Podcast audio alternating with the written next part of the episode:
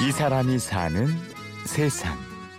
어째 보면은 이 기농지가 나에게는 한편의 건강한 놀이터가 될 수도 있고 생산적인 놀이터가 된다는 이야기입니다. 그래서 여기에서 내 스스로 뭔가 부가가치도 창출해내고 일터가 놀이터처럼 여겨진다면 얼마나 즐겁고 보람된 인생일까요? 어, 그런 삶이 된다고 하면은 70이 됐든 80이 됐든 결코 그 삶은 지치지 않을 거다 어, 그런 생각을 합니다. 이 시작을 통해서 계속 어떤 자아 성취를 위해서 뭔가 연구하고 발전해 나가면서 창조적인 삶을 살아가는 그 자체가 저는 생활의 활력소고 힘이 아닌가 생각을 합니다. 그래서 일이 즐겁다면 인생은 천국이다.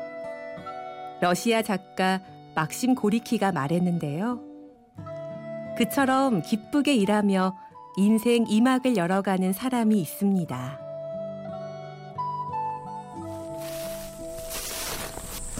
요게 이제 참마입니다.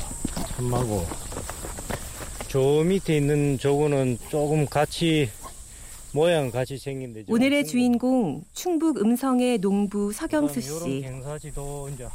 농작물 수확은 올해가 처음이지만 귀농을 위해 많은 구상과 준비를 해왔습니다. 여기서부터 저 끝까지는 거의 좀 평지화돼 있어요 이게. 음. 여기 이제 꾸지뽕으로 다 심어서 꾸지뽕 가수원으로 만들 생각입니다. 그 다음에 이 산이 또 가지는 장점이 서경수 씨의 농지는 산자락을 끼고 있습니다. 조목하면서 힘은 들더라도 임야를 직접 개간해서 농사를 짓기로 한 겁니다. 그 산지를 가지고 어, 농지화 시키는 거는 그걸 실행에 옮기기가 쉽지 않습니다. 그래서 저도 이런 개간 작업에 지목을 바꾸고 하는데 무려 한 15개월 이상의 어떤 행정 기간이 좀 소요되곤 했지만은 이 자연이 주는 그런 혜택은 뭐, 뭐, 그 무엇과는 비교가 할수 없이 대단하죠. 그래서 땅도 건강하고, 그리고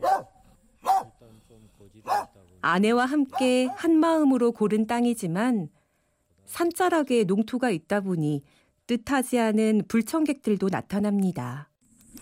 농사일에서 제일 참 힘든 부분이 그 고라니하고 멧돼지 치매를 받는 일인데 농부들을 제일 골치 아픈 그 골칫거리입니다. 그 제일 손쉬운 게 이 바로 개를 키워서 개의 울음 소리를 해서 인기척을 내면서 방지하는 게 가장 적은 비용으로 효과적인 방법이 아닌가 생각합니다.